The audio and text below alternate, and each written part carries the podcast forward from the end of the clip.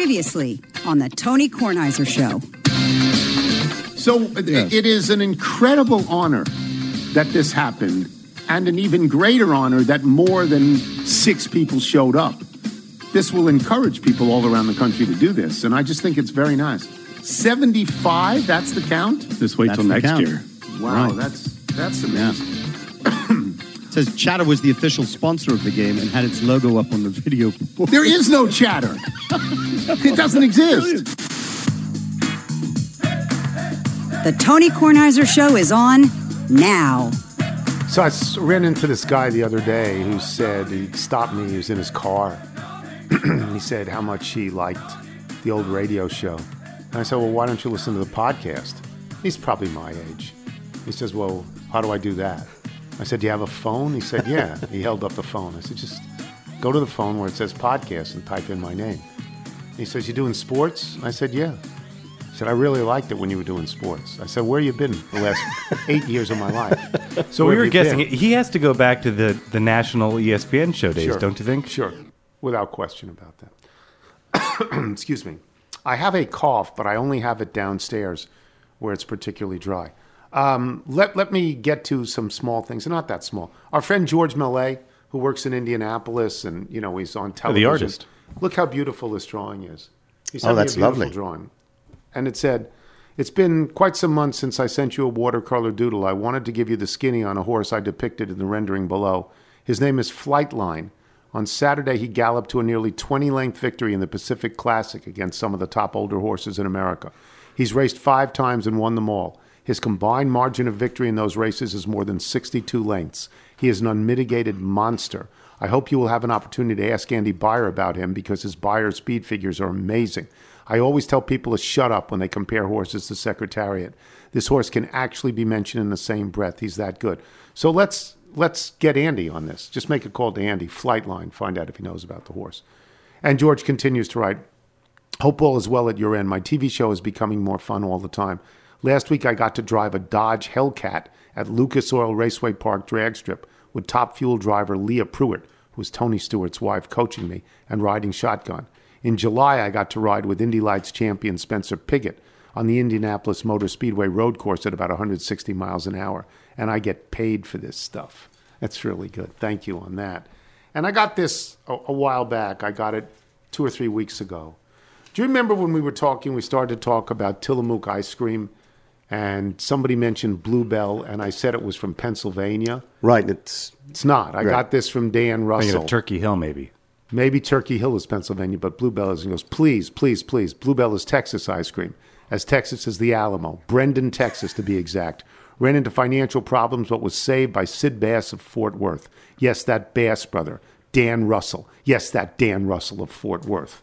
That's who Dan is. So that's very, very nice. Appreciate that. Let's get to yesterday and the weekend. Um, we'll talk about the NFL with Wilbon.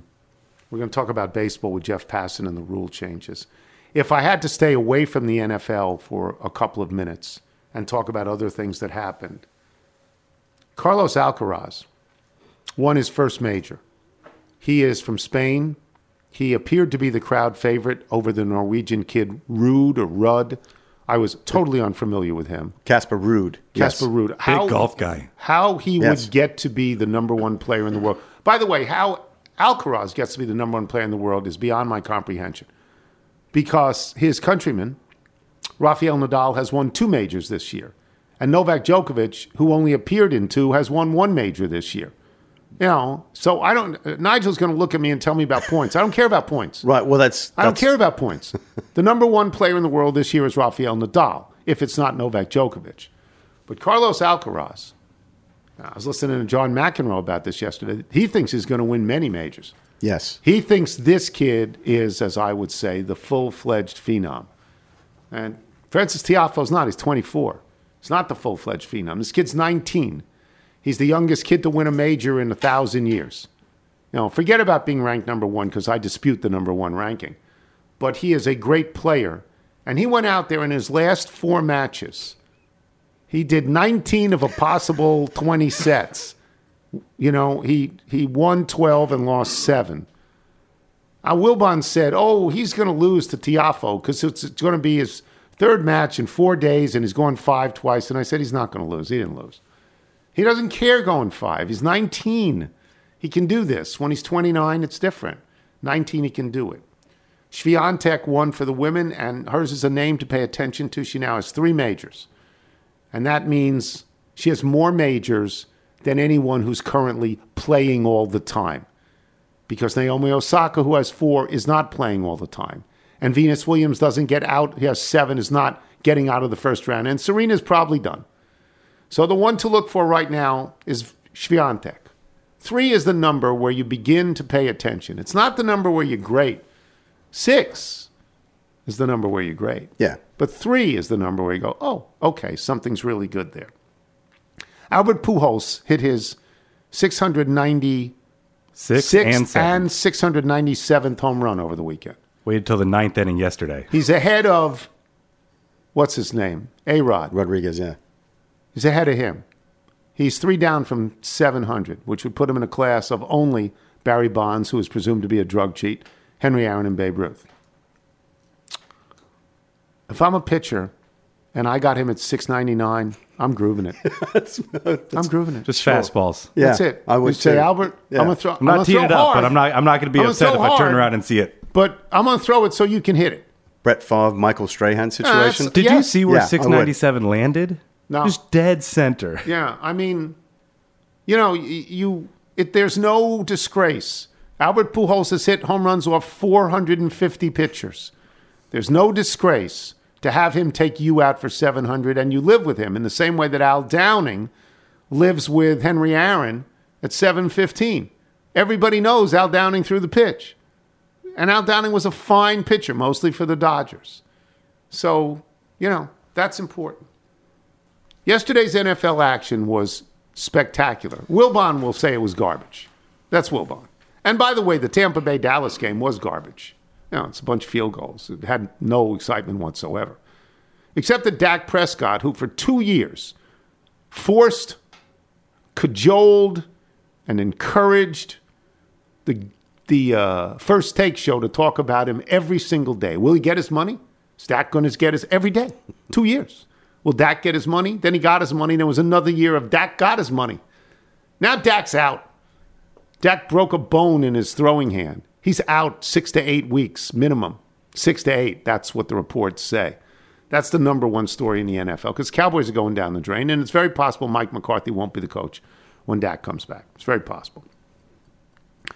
The early games yesterday, Joe Burrow looked terrible. Four picks, almost won. Baker Mayfield looked terrible, almost won. Matt Ryan looked terrible, almost won. He tied. The other two guys lost. It- there's just so much happened. Marcus Mariota looked good. Jameis Winston looked bad, and at the end of the game, Jameis Winston won. These are not good teams. These are eight bad teams but they provided tremendously exciting games. Philadelphia looked good, though it's Detroit. You don't know, but they certainly scored a lot of points. Lamar Jackson, betting on himself, had three touchdown passes against the Jets. So, you know, but but then you come to a game, the Giants against Tennessee. Tennessee last year was the number one seed. Now they lost early to Cincinnati, but they were the number one seed in the AFC. The Giants stink. They're terrible. Giants won that game. The Giants went for two. They were in a position to tie the game at 21 21, and they went for two. And Daniel Jones takes off on the right, then pitches back to Saquon Barkley, and he gets into the end zone. And then they miss a 47 yard field goal, Tennessee. And the Giants beat them in Tennessee. It's, that's just not supposed to happen. It's not supposed to happen. That game was tremendous. What else happened? The tremendous. biggest, biggest game of the weekend. Commanders, oh, Jags. Oh yeah, Yeah. sure. The Washington State football team. They they were giving out. They were selling, Selling mugs, mugs. with a W on the outline of Washington State. no, as you peel back the layers, though, the team sent out an actual memo saying this was from a truck outside of the stadium that was not ours. People then zoom out, and you see it is in fact a Commander's truck. Of course it is. Carson Wentz had two terrible fourth quarter interceptions and still won the game and had four touchdown passes. Just when you're ready to write him off. Like it's one, it's first week. It doesn't mean anything. Aaron Rodgers looked terrible. It doesn't really mean anything. But one guy looked really good. Patrick Mahomes looked really good against what we thought was a pretty good team because Kyler Murray got an awful lot of money to stay there for an awful long time in Arizona. And Kansas City, without Tyreek Hill, as Patrick Mahomes said, you think it's Tyreek Hill and not me? That's what you think? Why don't you watch this? And that's what happened. And the other thing, the other interpretation that's out there is this. You think it's Bill Belichick and not Tom Brady? Is that what you think? Because the Dolphins beat the Patriots. Now they often beat the Patriots But they, it's often in Miami. late. Yeah, it's, but it's usually They late in the often season. beat, the, but the Patriots had nothing. They had nothing. So if you think it's Bill Belichick and not Tom Brady, you you ought to reconsider, right? You're you're a Pats fan. I am. Yes. You'd have to. Because they, they bet. Well, they yeah they bet on a wrong horse. Yeah, Belichick does not. Um, Belichick's a great coach, he is. He is. But, but you can't do it without talent. right. And they've had terrible drafts over the last several years. Yeah. So there's a lot of stuff that went on, a lot of overtime games, a lot of close finishes. The Dallas was not a close finish. And you know what else happened that we haven't gotten to at all? Appalachian State beat Texas A&M at Texas A&M, the number 6 team in the country. Jimbo Fisher, the guy accusing Nick Saban of all sorts of malfeasance and defending himself. He lost. He lost to Appalachian State, who at one time went into the big house and beat Michigan. That's right. And they've done this before. Notre Dame, the eighth team in the country, Notre Dame, far better against Ohio State than we thought. And everybody said, oh, they're good, they're good. They lost at home to Marshall. Mm. Their coach, Marcus Freeman, has coached three games for Notre Dame. He has no wins. He's 0 3. It's not a good way to start out. Texas should have beaten Alabama. I thought there was a safety. I- I thought Texas had a safety on the Alabama quarterback, and it wasn't ruled a safety, and I thought it was a safety. That would have given them the margin to win. God bless the Alabama quarterback for making two great plays at the end of the game and getting Alabama in position to win that game. But they're not the number one team in the country today. Georgia's the number one team in the country today. These things could change. And Nebraska fired Scott Frost, a guy who was on two national championship teams at Nebraska, a guy who looked like one of the great hires of all time after what he did at the University of Central Florida. And he can't get out of the blocks. He lost to Northwestern in Ireland. He barely beat North Dakota State, a 1AA team, and he lost to Georgia Southern. Georgia Southern. There's no way Nebraska can ever lose to Georgia Southern. I don't care if it's played in Georgia Southern. you can't lose that game. And they fired him because he ended his career at Nebraska 5 and 22 in one score games. They just fired him 3 games in. An alum, a folk hero, fired by his teammate Trev Alberts, the AD, and a fine Trev Alberts, a fine PTI guest 20 years ago. There's a million stories to talk about, and we will start talking about them with Michael Wilbon when we return. I'm Tony Kornheiser. This episode is brought to you by Progressive Insurance. Whether you love true crime or comedy, celebrity interviews or news, you call the shots on what's in your podcast queue. And guess what? Now you can call them on your auto insurance too with the Name Your Price tool from Progressive. It works just the way it sounds. You tell Progressive how much you want to pay for car insurance, and they'll show you coverage options that fit your budget. Get your quote today at progressive.com to join the over 28 million drivers who trust Progressive. Progressive Casualty Insurance Company and Affiliates. Price and coverage match limited by state law. This is the Tony Kornheiser Show. This is David Austin. The letter writes, the letter reads, My nephew David Austin is a talented guitarist and singer-songwriter originally from San Francisco. Actually, he's not my nephew, but my first cousin, once removed. Still, he calls me Uncle Jimmy, so I indulge him. You do that with the younger generation, they're still learning. His latest album, Carolina Blue, was released this summer. His father's a graduate of UNC, hence the title. Even my wife, a Duke grad, likes it. His name was originally David Askew. Fortunately, he quickly learned that a name that your fans can neither spell nor pronounce is bad for business. He swapped his middle name for his last name, and now he's David Austin, based in Nashville, Tennessee. This is called Let Them Boys Play. Uh, and it plays in Michael Wilbon, who can barely hear us, but we'll try and yell and make it work. A tremendously exciting weekend across the board in all sorts of sports in pro football, in college football, in tennis, in baseball. I'll, I'll start. I'm not going to start with Northwestern. I'll get to it second. I'll start with what I assume is the headline that Dak Prescott, who finally got paid, finally got paid, is now out six to eight weeks with a broken bone in his throwing thumb. What do you make of that and, and the impact on get up and first take? Oh my goodness, Tony! I, I um, you know, I was hanging on every play of that game. I'm not sure why. I just think I did that Bad game. on every game anyway. Bad game. Even though that was late at night. Bad game. And the Cowboys were terrible. Yeah. They were just dreadful. And the game wasn't exciting. It just wasn't. There was nothing to the game at all, just field goals. But when Prescott is not under center late on that series, and they all of a sudden say, well, you see the replay here, and you do, you just go, no, no, no, no, no, no, no. This, this can't, this can't happen. And I, I don't, I don't hate the Cowboys. I'm not like, I, I'm not, I'm not from Washington. I don't, I'm not one of those people who hates the Cowboys because I was a fan of the Redskins for forever. I don't have that dynamic in me. But I get so tired of the slurpage of the Cowboys Yeah. and particularly and, and, and Dak Prescott, who I've met socially and been around a little bit, could not be a nicer guy. Just a, just a nice fellow. And there's just no need to root against him or say, "Ha!" There's just none of that. And I just thought, oh my goodness! First of all, here are the Cowboys again. They just gave Prescott all this money. He's never now.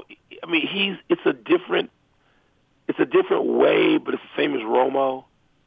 In that these guys can't finish the season, they can't be great, they can't win in the playoffs, and so now he's out six to eight. I, I, I just so I, I, you know, I feel bad for him personally because, like I said, I've been around him socially a little bit, met him.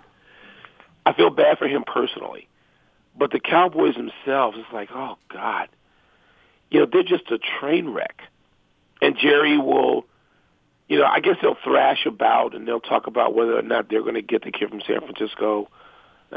Maybe. But it's like, just please, can you deliver me from the Cowboys? Can you? Can I have a can, can I have a season where there's not some trumped up drama? And this isn't trumped up. This is real about the Cowboys. Will Dak get his money, or will the Cowboys do this or that? I just don't care. I don't care about the Cowboys. I have now, the exact same feeling. We are forced to care and talk about the Cowboys every day. I have this exact same feeling where I just want to say, spare me. Okay, just spare me this. I don't care anymore. Let's move on. Northwestern, you were there. You were there in Ireland when Northwestern had the triumphant game, mm-hmm. came back and beat Nebraska. You're excited to play Duke. These are academic rivals, fair, you know, fairly matched on a lot of levels. This was very disappointing for you, wasn't it? Yes, I was. I was. I was angry. Angry, as angry as I. Remember, I told you when I was in Dublin, that was as happy as I had ever been after a win. It wasn't the biggest win, but it was the, the nature of it, the circumstances, the condition, the context. I was as angry Saturday as I have ever been after a Northwestern game because we were down twenty-one nothing. Like just opened the game twenty-one nothing. And I sat there and I was convinced we were going to win the game. I wasn't screaming yet. I wasn't hollering. I wasn't angry. I said, you know what? This was this was going to happen. We're going to win this game. We're coming back and we're going to win this game. And twice we were within five with the ball and plenty of time left, and just had multiple chances to win the game, and fumbled into the end zone on the final play of the game. Our running back, who had a spectacular day again. So I'm I'm just I was so ticked, Tony. Yeah. I did not leave the stadium. I just sat there, and I've done. You know, I, I've been in that place empty because I covered the teams there when I was a kid, when I was in school. So it's not an unfamiliar place for me to be when it's empty. It was empty. And it was a beautiful day. You know, 77 degrees. You can see the lake from the top of the stadium. I just sat there. People said, "You don't want to leave." I'm like, "No, get away from me before I punch you." I'm angry about losing this game to Duke. I'm getting texts from Feinstein. I, I, Duke, which I can support and rally around and like, and I know the people there. I know them. You, you, you mentioned like-minded institutions. We're twins in a lot of ways. I was so angry. We've lost three straight games to Duke, one, and at home. I was just, I was nuts. So finally, after about an hour and a half of just sitting in the stadium, I finally left and went down to, you know, get involved in some social stuff, tailgating, post game, and stuff like that. I was so angry. The only thing that has got me off simmer is the Bears. Yeah, they the won. unexpected win Absolutely. in the league yesterday to me. Well, the Giants and the Bears. Yeah, Yeah, I guess because the Giants were on the road. On the road, okay, Tennessee. Yeah, even bigger, maybe. yeah, yeah. Giants and Bears. Yeah, I give you those. And so I just, you know, there was nothing to say. I didn't even. I was I was totally not gracious. The Duke people who I know, who were at the game, Tony, it's so incestuous. I mean, it, Mike Krzyzewski, the, the the person most associated with Duke, from Chicago, and a huge supporter of Northwestern. If they're not playing each other, which we don't play in basketball. Mike Krzyzewski's from Chicago. The new coach, Jon Scheyer, who he tapped on the shoulder and said, "Follow me." That kid is from Chicago, and his brother-in-law is with me at the game Saturday. It's so incestuous. When I walked out of there, past all the Duke people, I just act, acted like I had to have surgery. I, I was just not gracious. I'm I'm I'm screaming back at Feinstein. I'm, angry. I hate you. Um, and it was just unsportsmanlike of me. But I got over it. I mean, the the Bears thing put me in a better, and that was part of the bad mood was the Sky lost. I'm sitting there courtside, literally on the floor. Northwestern loses like that after beating Nebraska. And now I know the Bears are going to get crushed by the 49ers. And Chicago has never been more down on the Bears in my 63 years on earth. Never. Never. The Bears have been terrible. They've been disappointing. They've lost when you thought they were going to win. You have all those things. But I've never seen the city, the whole metropolitan area, Bear Nation, as down on this team as all of us are now yesterday. And then they, Tony, they had three yards passing at that at halftime. Three. And you got Justin Fields, and you, we had all this hope, and we have it, I guess, still. But going into this yesterday, I, I I left town. I didn't want to be there to live through the Bears getting crushed by the 49ers yesterday. I left, flew back to D.C. Let me ask you. Let me ask you this: in the college games, which was the more significant? What's the most significant of three games that I'm going to point out? Okay. Notre Dame losing at home to Marshall. Its coach now 0 and 3 in the only three games he's coached. Texas A&M, Yeah. alleged with the greatest recruiting class in history and alleged by some to be paying all of them. Texas A&M at home losing to Appalachian State, or Nebraska losing to Georgia Southern and firing its coach. Bang zoom. Well, just on sheer, if we're defining the losses before we get to the aftermath, it's it's Notre Dame. Yeah. I Notre agree. Dame losing that game, I, I, I it, you know, that's that's staggering. When I finally walked out of the stadium, finally, I, the first news you're greeted with is Notre Dame because that's 92 miles down the road, at least from the house I grew up in. And and that so that just in terms of the the, the, weight, the gravity of the game, but but it's it's it's Nebraska losing, and the whole thing is Nebraska losing and firing Scott Frost because he lost to Northwestern, because he nearly lost to what with North, North Dakota. and then he did lose again. And this was four years of this, and they thought he was a savior. Yes. And they Yes. they, you know, I mean, God, um, that's a wow. And Nebraska, Tony, has been thrashing about ever since they fired what's his name? Um, Bo Pelini. no, before that, Oh, um, the, the Frankie Solich. Frankie Solich. Yeah. They said no, nine and three. We're going to turn up our noses at nine and three. We're going to turn up our noses because we're Yeah. we think Johnny Rodgers is coming through that door. Every day they think he's coming through the door. And he's it's not like coming through the door. Our, our, our dear friend Michael Gleason, yes. who is a Mike. Mike knows way more about college football just on a daily level than I than I ever will. And we wound up texting. I was texting with Mike all the time from Ireland because I'm like, Mike, you guys aren't as good as you think you are. Therefore, the notion that you're supposed to be something else is too flawed. This is my thing with Nebraska. He he knows because I've, ta- I've told him this, and I tell my other friends. I got a lot of friends from Nebraska, a lot. And I just say, you guys aren't that good. You keep thinking you're that good. Your players aren't that good. Your coaches aren't that good. And why do you think you're going to go 11 and 1? And this is 1971. It's not. And so they fire. How about this, Tony? Of course, listen, I, I think it's humane that they did not do it after October 1st. If they wait till October 1st, They would have his less buyout money. goes down to 7.5. Yes. I think it's a, with a with a lot of class, actually, that they said no, we'll fire him now. We're going to give our own. He's them. He's from. He's of them. Yes. He is Nebraska through and through. They fired him now, so he gets the full fifteen million instead of waiting two weeks and making it seven and a half. I think that says a lot about a lot of good things about Nebraska and firing Scott Frost, if you can have such a thing. I agree. I agree. All right, I'll talk to you later. All right, Tom. Michael Wilbon, boys and girls. We will take a break. We will come back with Jeff Passan. I'm Tony Kornheiser.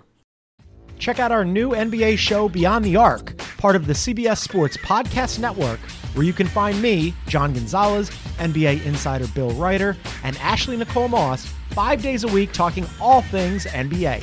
Whether you're looking for insightful discussions, upbeat commentary, breaking news, interviews, or coverage of all the biggest stories in the NBA, our new show is the place to be five days a week. Download and follow Beyond the Arc on Apple Podcasts, Spotify, and wherever you get your favorite podcasts. You're listening to the Tony Kornheiser Show. Once again, this is David Austin. Except that we don't have him anymore. We don't have anything anymore. What are you doing? I don't know. It just went dead. So do we have Jeff Passan? We do. But give me a second. I'll, I'll- Well, just introduce Jeff. Jeff, are you there? Can you hear us? I got you. Okay, we'll get back to David Austin down the road. Don't worry about it. Let's talk to Jeff Passan. I wrote down four questions to write to, to sort of predictive questions before we get to the rule changes, which interest me more than the predictive cha- predictive questions. But I think I have to start with Albert Pujols. I mean, do you think it's a hard and fast thing that if he only gets to 698 or 699, that he in fact will retire? And I think part B of that question is I don't know that he was ever accused of using steroids. Do you think anyone will accuse him of it now with this incredible late run at 42 years old? I'll answer the the second one first. Of course, someone's going to accuse him of it, but that someone is doing so blindly and ignorantly, and because of the sins of Pujols' forebears, as opposed to anything he's doing right now. It's the same thing that Latin American players have gone through, uh, you know, time and again. Okay. And it's it's that uh, anytime somebody who came from Latin America is doing things uh, that look absurd or out of the question, immediately the steroid thing gets thrown around. It happened to Pujols. It happened to Adrian Beltre when he got older, and it's unfair, but it's it's reality. Uh, like if there's a great consequence to me of the steroid era, uh, it's the fact that we just can't sit here and trust anyone or anything or believe that it's a 100% real anymore. But, uh, you know, maybe I just choose to be ignorant and enjoy the ride, but I'm enjoying the hell out of Albert Pujols at this point. And uh, it's to the point where I hope he gets to the 700 now because I don't think if he's 698 or 699, he's coming back next year. He is a very convicted person. And when Albert Pujols says, I'm going to do something, whether it's become a star in Major League Baseball or walk away from it on the precipice of some sort of round number, I think he believes what he says. Okay, I do too, and and I hope he gets to 700. I sat here at the beginning of the show and I said, if I'm a pitcher in this league, I'm going to throw fastballs at him if he's got 699. If he hits it out, he hits it out. I'm not going to try and trick him. I'm just going to let him go. Do you think pitchers will do that? No, I think he's going to see a lot of breaking stuff. Oh, okay. you, you don't want you don't want to be the guy with the famous home run hung on you, right? You I don't know. I think it's okay. I think Al Downing's okay. I think it's okay. It's just me. Yeah, uh, you may you may not be wrong, but there there are moments that uh, you know are going to be replayed, and uh, if you show up on the wrong side of them, it's uh, maybe it is a great feeling. Maybe knowing that you gave up a historic home run does have some cachet. Well, I think if it's, you know, for example, Max Scherzer, who's going to the Hall of Fame, you know, it's to me, it was brought up, uh, Nigel said this before. It's like Michael Strahan and Brett Favre. You go, okay, you know, I'll, I'll, I'll let you sack me. I'll just lay down here because I know it's important. All right, we move on. Uh, the four predictive questions Will the Braves pass the Mets? Yes. Okay. Okay. Will the Rays catch the Yankees? No. Okay. Will the Padres hold on and make the wild card? Oh, that one's grim. Uh, yes. Okay. And will the Orioles sneak in? Uh, a week or so ago, I would have said yes. Now Yeah. I think the gap's too big. I agree. I think the Toronto series hurt them. So let me get to the things that excite me the most. the new rules the pitch clock, which people have been anticipating for years, no shifts, which is a very, very, very important rule, and bigger bases, which is a safety precaution, but is also going to actually shrink the distance between first and second and second and third by four and a half inches, which may be on tag plays the right amount to convince people to steal. Of these new rules, which, if any, maybe you can't separate them, maybe all told they're all good, but which do you think is the best? Have you seen a minor league game with a pitch clock yet, Tony? I've only gotten the results of it. I've read about it. I haven't seen it, no. Okay. I, if you have time, I encourage you to watch an inning or two, even if you can. And I'll send you my password to minorleaguebaseball.tv if need be, because uh, it's awesome. Like there's there's no other way to put it. I think the pitch clock uh, is going to be the best thing that has happened to Major League Baseball, and I've been doing this job coming up on 20 years now. Yeah. Uh, since I started writing about baseball, and I say this as somebody who is as big of a baseball fan as you're going to find, and who understands the the sentiment of people who say, "I want more baseball, not less." You're getting the same baseball here. You're just getting it in a much cleaner, crisper, neater, better package. Um, and, and listen, maybe I'm saying this because I'm about to turn 42 years old, and I grew up in an era where hitters and pitchers didn't take uh, you know seemingly endless amounts of time between pitches.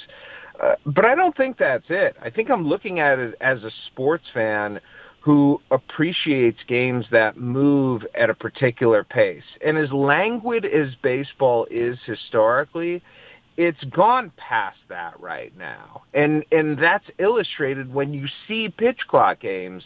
Uh, you're like, "Oh, so this is how it's supposed to be. So this is what it's supposed to look like. It, it remember a few years ago when that uh, that artist tried to redo or retouch the fresco painting and it ended up looking like a monkey. It's like you put up the fresco painting looking like a monkey, and that's Major League Baseball right now, next to an original or one that's been restored well, and it's like, oh, that's what it's supposed to look like. Uh, baseball is going to be better, Tony, because of the pitch clock. It's going to be faster. It's going to have a better pace. Uh, it cures a lot of the ills in the game right now. I think. How about the shift rule, which I like even more because I, you know, I'm sort of tapped out on the pitch clock because I think it's obviously good. But the shift rule is going to bring singles back in and maybe stolen bases back in, don't you think? I think the shift rule has a chance to bring more singles back, yes, but I don't know that that's as transformative Well, I know. I know that's not as transformative a rule as the pitch clock because I'm not sure there's another one you could put in place that's more transformative Yep. than the pitch clock. Yep. I, I, I was uh, I was ambivalent about shifts. You're still going to have guys playing up the middle. So the idea that uh, the you know the single that for years we saw you hit the ball hard up the middle and it's a single. Uh, that's not going to be reality. It's going to be more that there are uh, you know balls getting dumped into right field uh, compared to how it used to be from left-handed pull hitters. Um, but a, a huge demonstrable effect on the game. Nah, I see the shift more as an aesthetic thing, honestly. And, Okay. uh, I, I, I get why Rob Manfred chose to to implement the shift ban. I just don't know that teams aren't going to try and find their way around it. Like if there's a guy who just does not hit fly balls or line drives to left field and tends to hit ground balls that way and and pulls more to the to the right side in the air, you may see a left fielder in short right field playing that position that we once saw the third baseman shifting toward. So I think there are going to be ways around it. Defenses are going to look different, no question, but uh, there are alternatives and options if you want it. And the bigger bases, uh, to me, the bigger bases actually aren't going to be the thing, Tony, that impel players to take more chances on stolen bases. Well, the It's rule about throwing over is going to change that. Bingo. Yeah. Yep, yep. It's the disengagement Yes. rule. You can disengage from the rubber only two times, either to step off, which stops the pitch clock and restarts it, or to throw over to first or second or third base. Um, if you do it twice, you can do it a third time, But it's gotta result in an gets- out. It, Yeah. it, it, it results in a balk if the runner uh, does not get back, uh, or if the runner does get back, rather. And so pitchers are going to be very leery about doing that. And I, I've talked with people, Tony, who think the days of 50, 60, 70, 80 stolen base seasons are coming back, which I'm all here for. I love stolen bases. I love the bang bang plays at second. I love athleticism. If this encourages more teams, Tony, to roster guys who are pure athletes and can help on the base paths more than they would have in the past and allow them to develop into better big league players because they're getting more time on the field because of their stolen base acumen. I am all here for that. That's the Vince Colemanization of baseball that we're waiting for. I'll get you out of here on this because I don't understand this. So I do understand it, but I just don't respect it. Why are the players so against these rules? Why don't the players care about the health of the sport? I think that's a mischaracterization. Honestly, I th- I don't think the players are against the rules. Now you look at the voting. Look at the vote. There was a there was an eleven person competition committee, and of that eleven, four were players, and uh, all four players voted no on the pitch clock and voted no on uh, on the shift rules. And the reason that they voted no is not because they're against the rules. It's because they knew this thing was, uh, you know, it was going to go. It was a fait accompli because the way the committee is composed, Right. it is stacked up of six people from Major League Baseball and one umpire, all of whom were going to vote in favor of it. The players just did not think that the league and the committee listened enough to them and took things a little too far this time. So it was more of a protest vote. It was more of a politicking vote than it was a vote that illustrates they don't believe these rules will be better for the game. I think, uh, you know, having talked with members of the committee, uh, frankly, they do believe that. They just think it went too far. Well, they're getting very bad PR if they actually do believe that it could help because Yep. it, it looks like intransigence and it looks like they're trying to kill the sport because they make a lot of money this way. So, you know, they have bad PR on this. Very bad. Someone should tell Tony Clark that, don't you think? I think you just did. Yeah, well, he's not listening to me. All right. Thank you, Jeff. Thank you. Thank you. Thanks, Tony. Jeff Passan, boys and girls. Award winning writer, by the way, this year. He won a big award this year. Did we ever get the music from David Austin? Yes. Could you play it? Yes, hold on. Oh, I don't want to shortchange David Austin. Okay. This is called One Song Away. This stuff was sent to us by Jim Reynolds, who claims to be his uncle, but is actually his cousin or something. It's like really good, isn't it? David Austin's really good. Michael, if people, and you can listen to it in its entirety after the show. Michael, if people want to send in their original music as David Austin's relative did, how do they do it? Send us your music by emailing it to jingles at TonyKornheisershow.com. All right, we took the long way around on this one, but we will have email and jingle when we return. I'm Tony Kornheiser. You're listening to The Tony Kornheiser Show.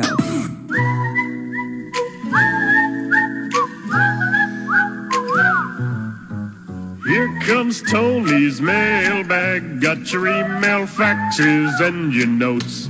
Here comes Tony's mailbag. Gonna read some for all you folks. Do you want to do, thank you, Gary. Do you want to do the Bethesda Bagel ad? Yes, uh, Bethesda Bagels. Uh, we love them. You will as well. Just go to BethesdaBagels.com for the location in the DC area nearest you. Then pop on in, and you'll be thrilled. A little late with you today, weren't they? Yeah, uh, a little bit. Yeah. Gave you some consternation today. I was in Gary's neighborhood over the weekend. I drove by the Olney Ale House. yeah, where we were. Sandy Spring Road, yeah. Yeah.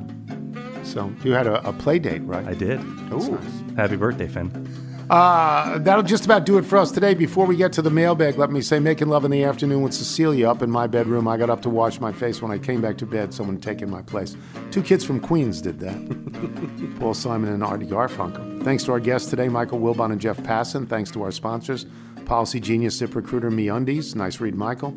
Remember, you can listen to us on Apple Podcasts, Spotify, Google Play, and Odyssey. If you get the show through Apple Podcasts, please leave us a review. Jason Smorol who put together La Cheeserie Night, has sent us a wrap up.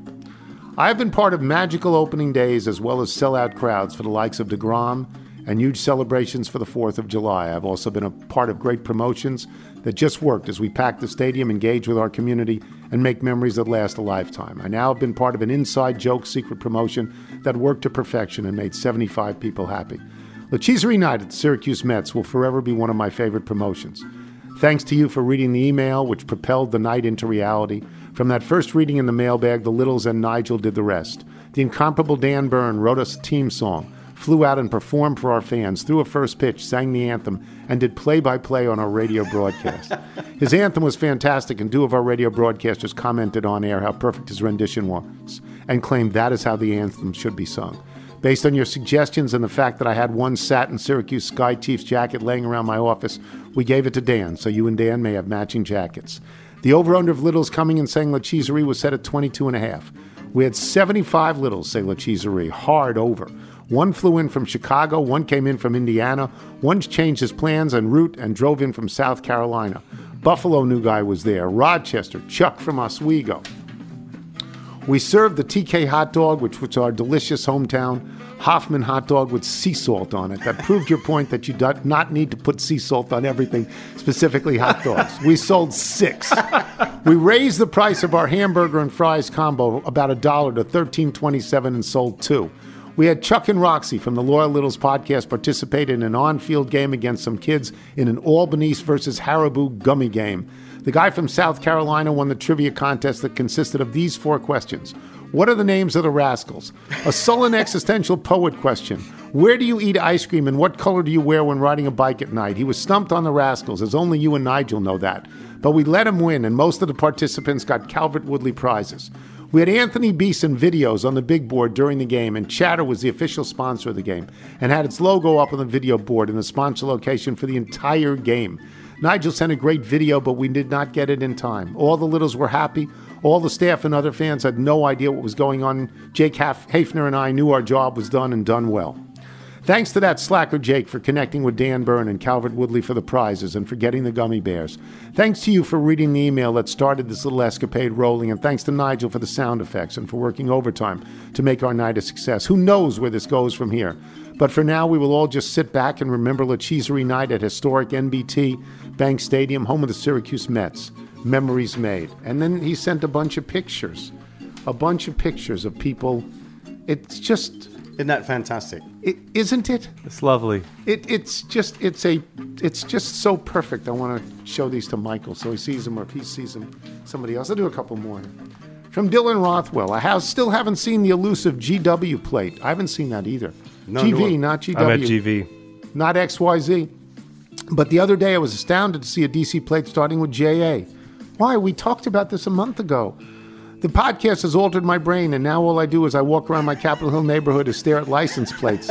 I can only imagine what neighbors thinks think. We were Thanks hoping for a all JA. that you do. Yeah, we're really shooting for that. Chris Lau, the twin brother of Alex Lau in New York City. Did I hear correctly that you used to park the Monday Night Football bus outside your home? This coming from the same man who complains when he sees a trailer or a car with a non DC license plate on the street? Really? Come on, man. What are we even doing out here, man? Uh, from Todd Hammond. Hello. Here are a few pics from the from my recent visit to the Syracuse Mets game uh, after a day at the New York State Fair. Syracuse gave out Syracuse salt potato jerseys that night. I visited the 315 bullpen bar, 315, that's the area code, which does indeed look down into the bullpen. The home run deck was closed for a private party. Great game and a win. I know this won't translate, translate well on radio, but I thought you might like to see some pictures. Uh, I want to get back for your night. I'm an hour north in Watertown, New York, from Todd Hammond, which is very nice. From Tony Buonamo, B U O N, Buonamo, Buonamo, Waterbury, Vermont.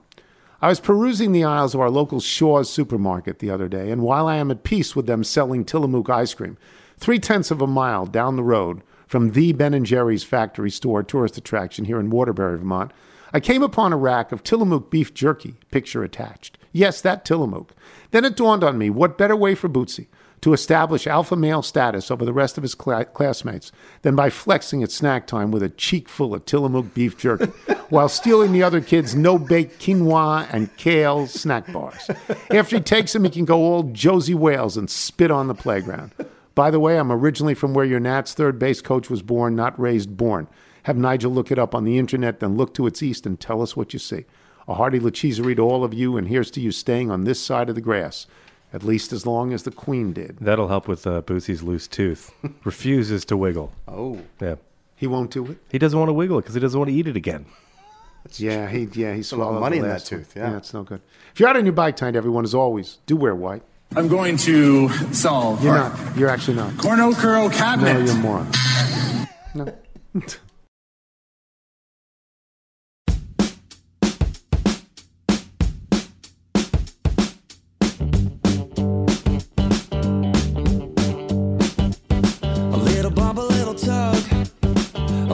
push, a little shove, a little John, little words being said ain't never really hurt anyone.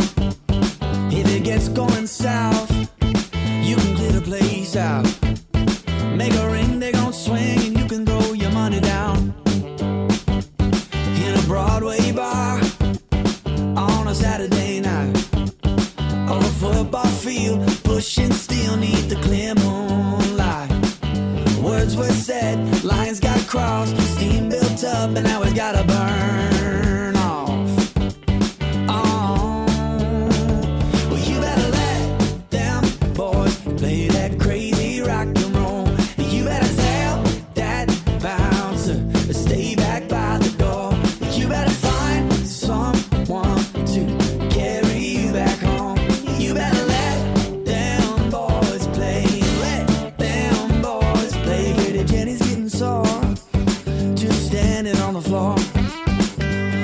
watching all the boys flinging around toys. Knowing she is gonna make a little bit of noise. She'll take out those high heel shoes and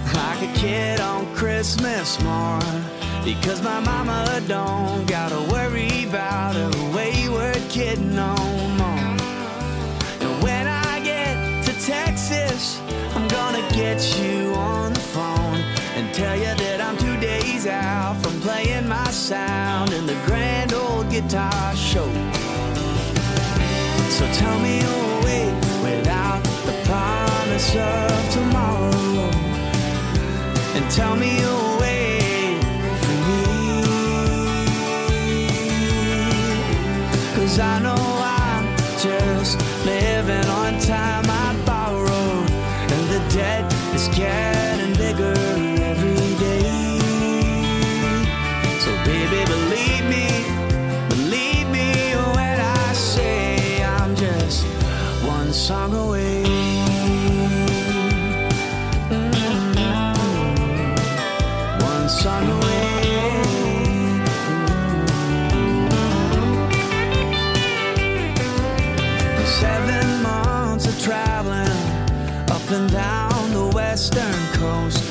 stay by my side, even though you cried on the nights you slept alone. But you had me in your ear, singing through the telephone. Don't you worry, girl, it's one of them songs bound to bring us home. So tell me you'll wait without the promise of tomorrow, and tell me you'll wait.